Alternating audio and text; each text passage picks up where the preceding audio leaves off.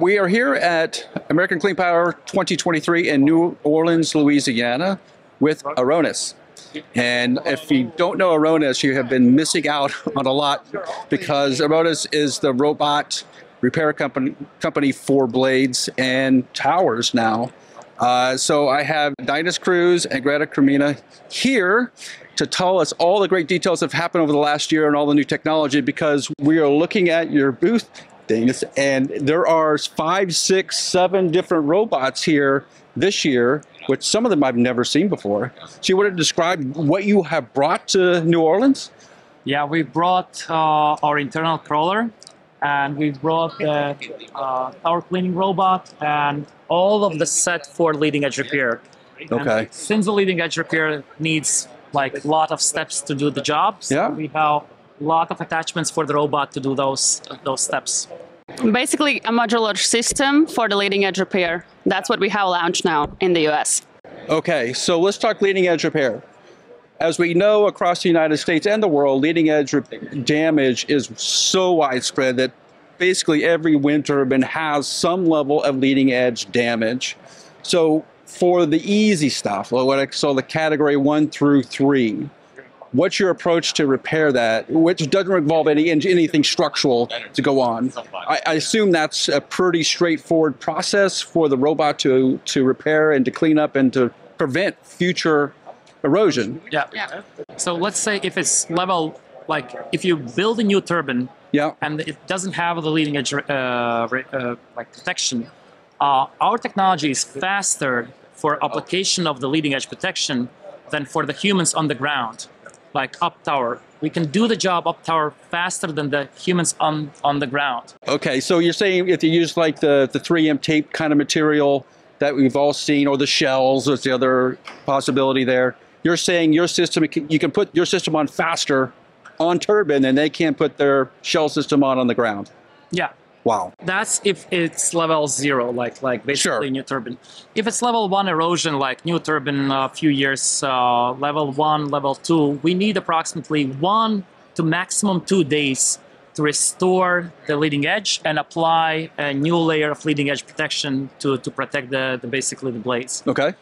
And if it's level three, we will probably need two to three days uh, because there's a little bit more of sanding, a little bit more of filler application, and, Unevenness. and, yeah, so to make it even and smooth again, Okay. and so on. So it's fairly, very, very fast process to apply. What I'm saying and comparing to is that instead of having two human arms, you have at least four human arms working at the same time. That, that's what the robot does. So there's there's a there's a stage process to this, right? We're, we're, uh, you- uh, you're going to try to fix the damage that's there. I assume you're going to apply some sort of filler and try to provide some get the aerodynamic smoothness back. Yeah. And, and is that one robot application to do that? Okay. Yes. So the robot has a lot of sensors, like laser sensor to, to determine like the shape of the leading edge. So we don't measure by the eye, we measure by the laser. We know where it needs to be sanded off, where it needs to be applied a little bit more, and so on. Okay. And so it's very very precise system. Uh, you can't do that by hand. You can't do No. that by eye. Okay. So then, if you get the surface basically reestablished, get it back to some normal shape, then you're coming back over top of that with a leading edge protection material. Yes. and that's a separate robot application. We have two separate robot applications for uh, for leading edge protection. One is sprayable, which Greta sa- uh, says it's like uh, which sprays even layer of leading edge protection. Okay. Another one is like a spatula system, similar when you're applying filler, but uh, it's a little bit different. Okay. But then we apply leading edge protection in very smooth layer uh, of leading edge protection, also very even layer of leading edge protection. It's a, a two-stage process. So you can either do a spray coating or a liquid coating Liquid that's sort of coating, which uh, is- applied a little more. Basically, any coating which is applied by by uh, roller, we can apply with our system Okay. A little bit different way. Sort of like a spatula. Spatula way. application, yeah. Oh, okay. What it gives that the surface afterwards is not like an orange peel, but very very smooth, which is very good for aerodynamics. Yes. Okay. And are, what's the base material? I know people ask all the time, what's the what's the LEP material you're using? is, is there a certain? Does it Technos? Is it? We work with AkzoNobel and Mankiewicz right now, but we are open to work also with other manufacturers. Okay. Uh, we believe, like what we see in the industry, that it's sort of religion uh, of the materials which perform best. Like you go Sure. to one customer and they say that this manufacturer is the best, this material is the best, and this is no, this is completely bad material.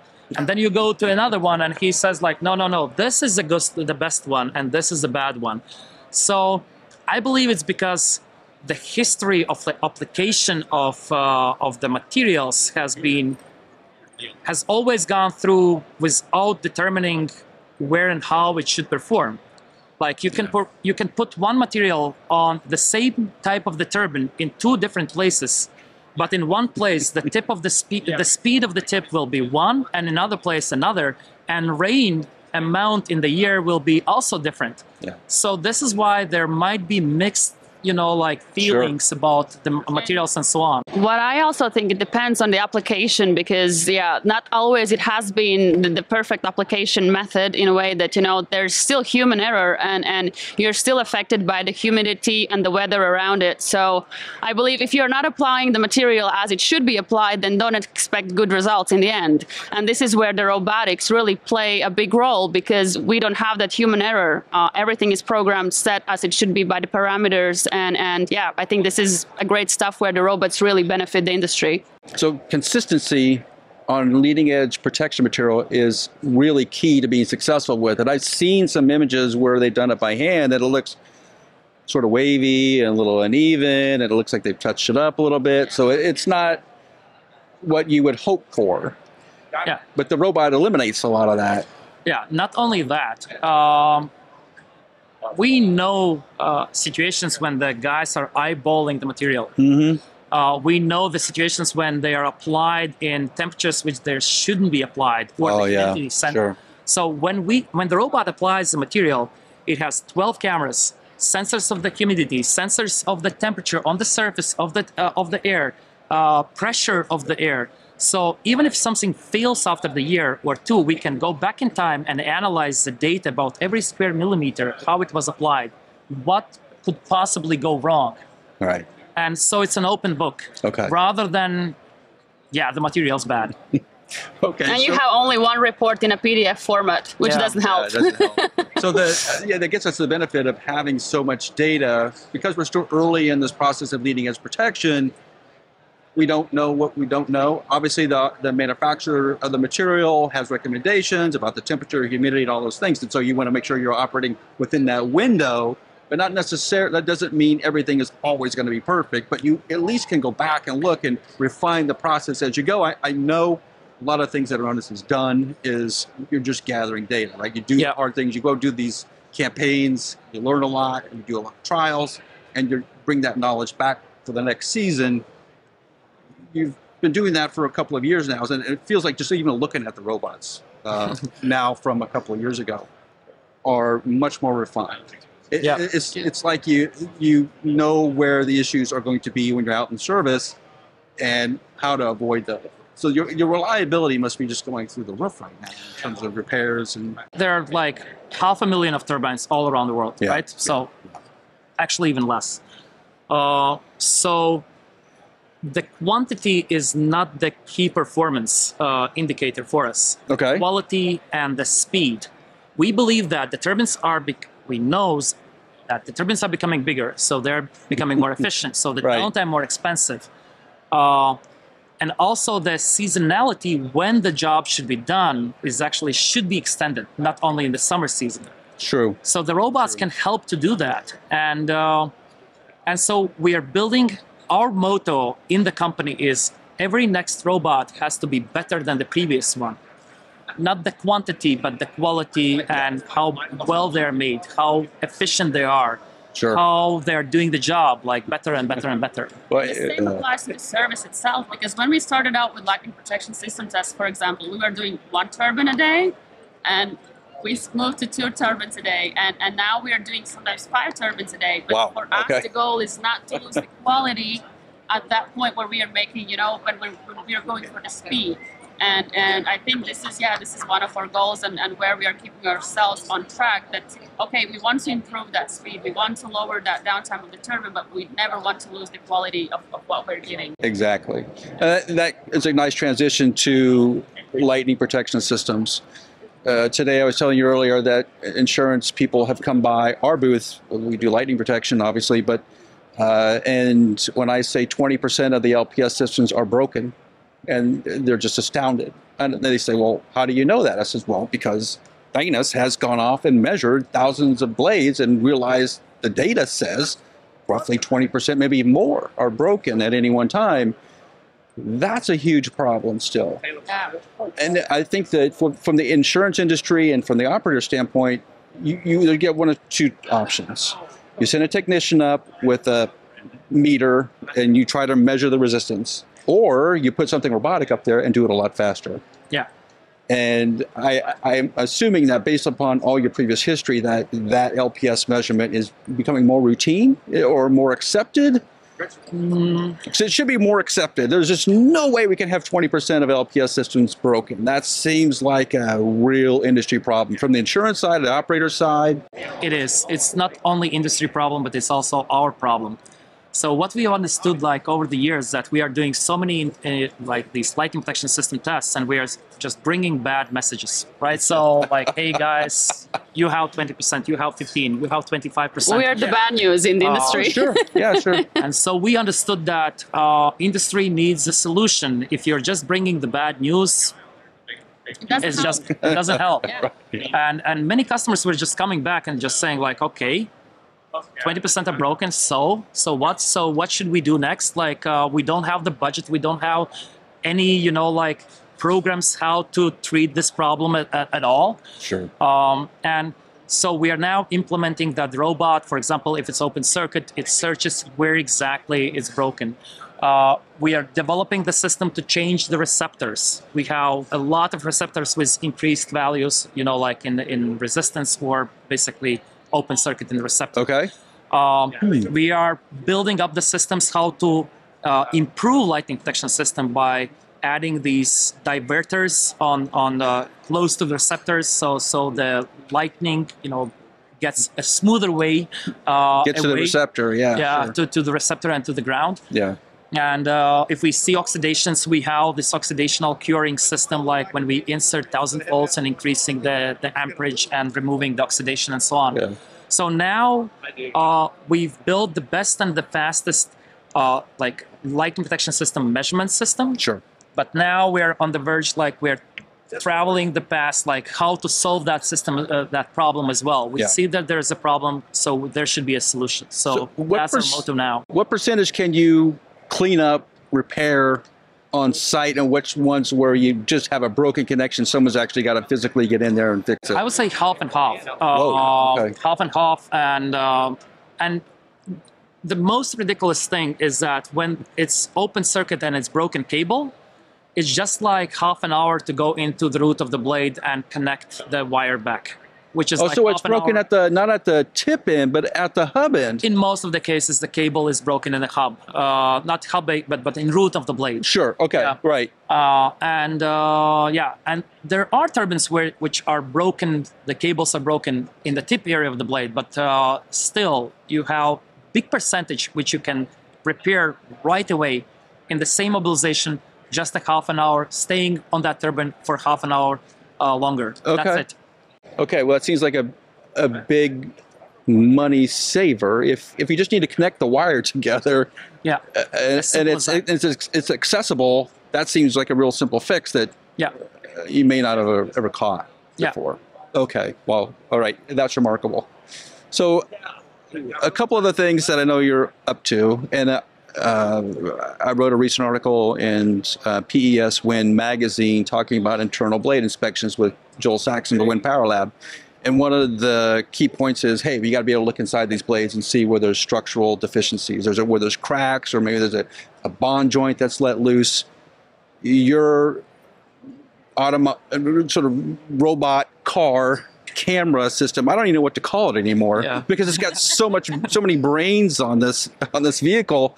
Uh, is really critical to that uh, to know what's going on inside structure. You want to just generally describe what this what do you what do you call this creature? We started with basically with RV and the camera, and Okay. soon enough we understood that we find problems inside of the blades and uh, how big it is.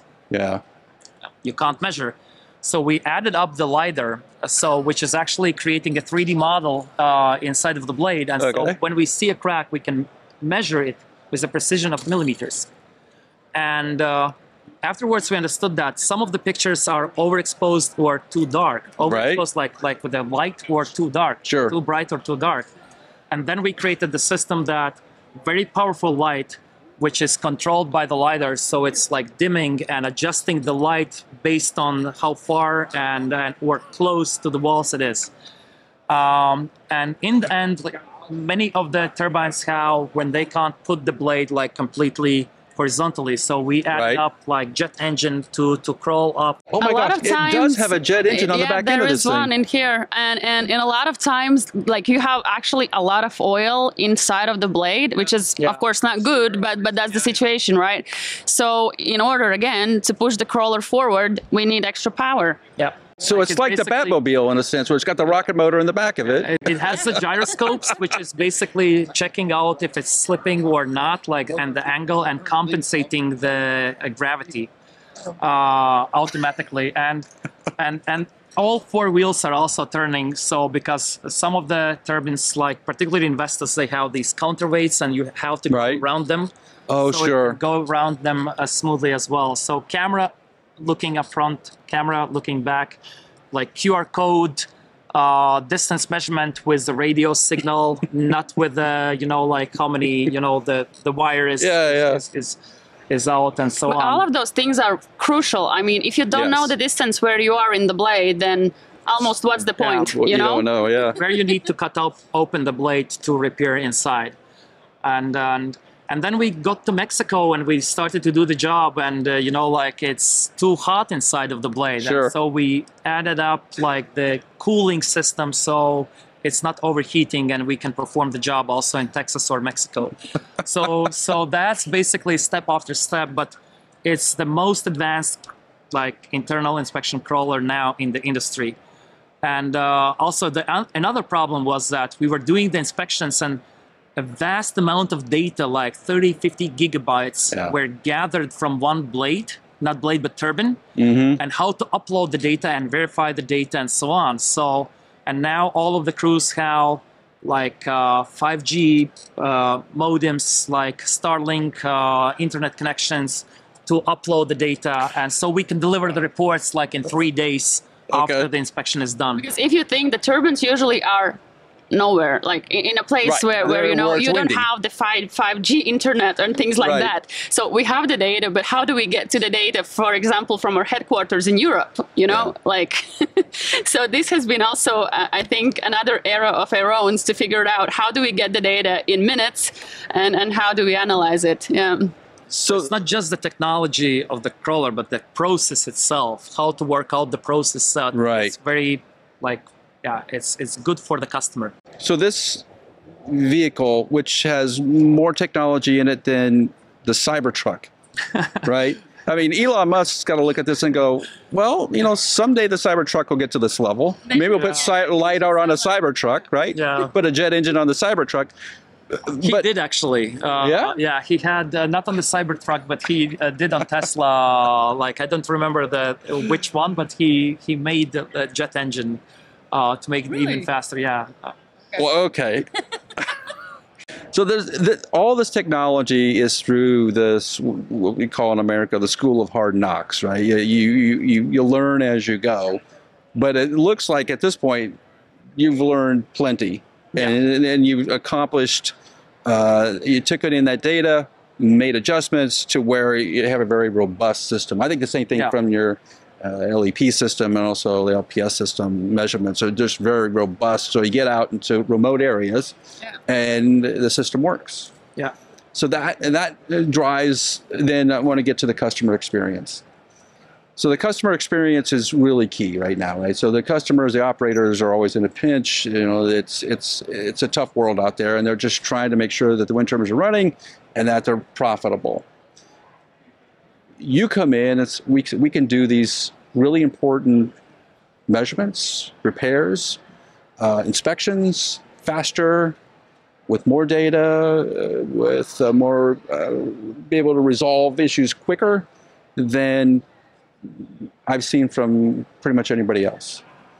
So from a customer's satisfaction standpoint, they just got to be thrilled. Like, hey, you, can do my wind farm. You can measure all my LPS, my wind farm in a, in a couple of days. You can get the LEP system fixed in uh, maybe a couple of weeks if I have 100 turbines, Yep. whatever it is. That's going to be huge.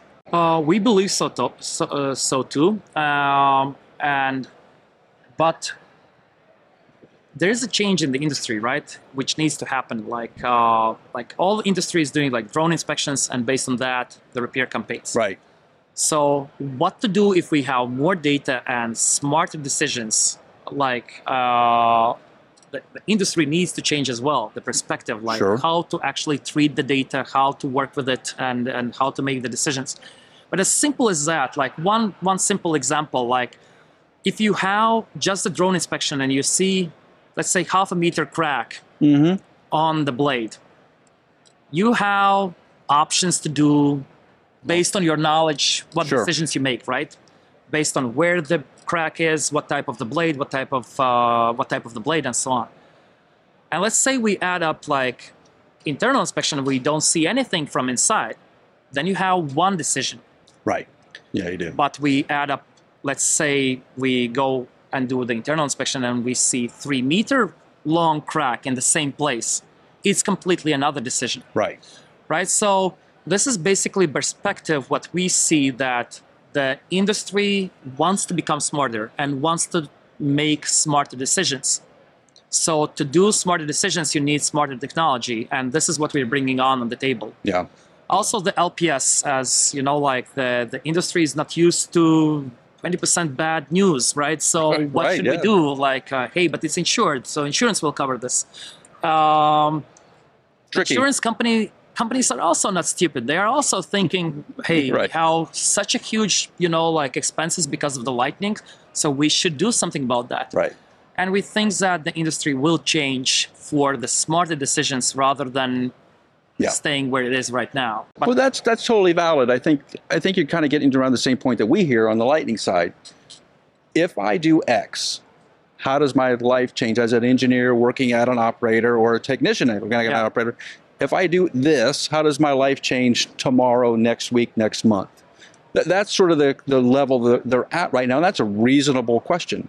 If I do these LPS inspections, what happens? Yeah. Well, I, I, I get it fixed and I don't have all these crazy lightning problems yeah right? My life changes, but I don't have to keep fussing with this system that's making me crazy. yeah Uh, the same thing on blade inspections. If I can do this blade inspection and I might know my blades are okay for the next 12 months or six months, whatever the time span is, I don't have to run around trying to get somebody in here to fix a blade in an emergency situation, right? Yeah. And so it's that life-altering path of I don't have to do X anymore. I've taken this off my plate because these engineers and technicians are just too busy. Yeah. It sounds like this whole array of robots is the intent of all this is to relieve some of that pressure from the Yeah. operators. Of course, it's faster, safer, Sure. which is also important uh, point in the in the robotics, and and gives more data. As Mm. simple as that. And of course, the human needs time to verify the data, understand the data, like to put it together, and so on.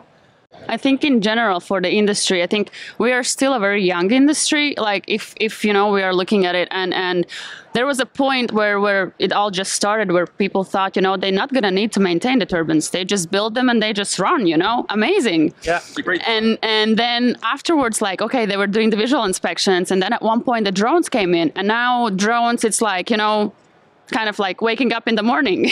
you know, that's what you do reg- on on a regular basis. You do the drone inspections. I will say though, on the, on the issue of drone inspections, I think that's an interesting point. Having walked around American Clean Power today, there are very few drone companies here. Two years ago, or a year ago, even a year ago, we were in San Antonio. A lot more drone companies here. That has dwindled dramatically because the drones only provide a snapshot, right? Yeah. There, what do you do with the data if you can't get on the turbine and do a repair, do something quick to get the everything back in service again? Then Yeah. It's helpful, but is, is it as helpful? Is it helpful enough? Yeah. It's that's an interesting observation. like one of the things what we compare to uh, like the any industry like uh, health industry right Yeah. so how the health industry has changed with introducing the x-ray ultrasound Yes, mri absolutely. Etc so this is going to happen also in the wind industry Sure. it will Sure. need time Yeah. but internal external lps x-rays ultrasound is gonna happen with the size of the blades with uh, problems which will you know like increase exponentially if there is no technology which will come into the industry and will not help Yeah.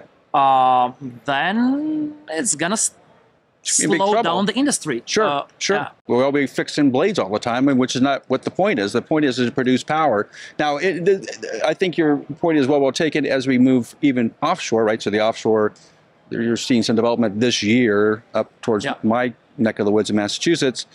Offshore, riskier, bigger turbines, little access. It gets harder to obviously to get Yeah. to the turbine itself.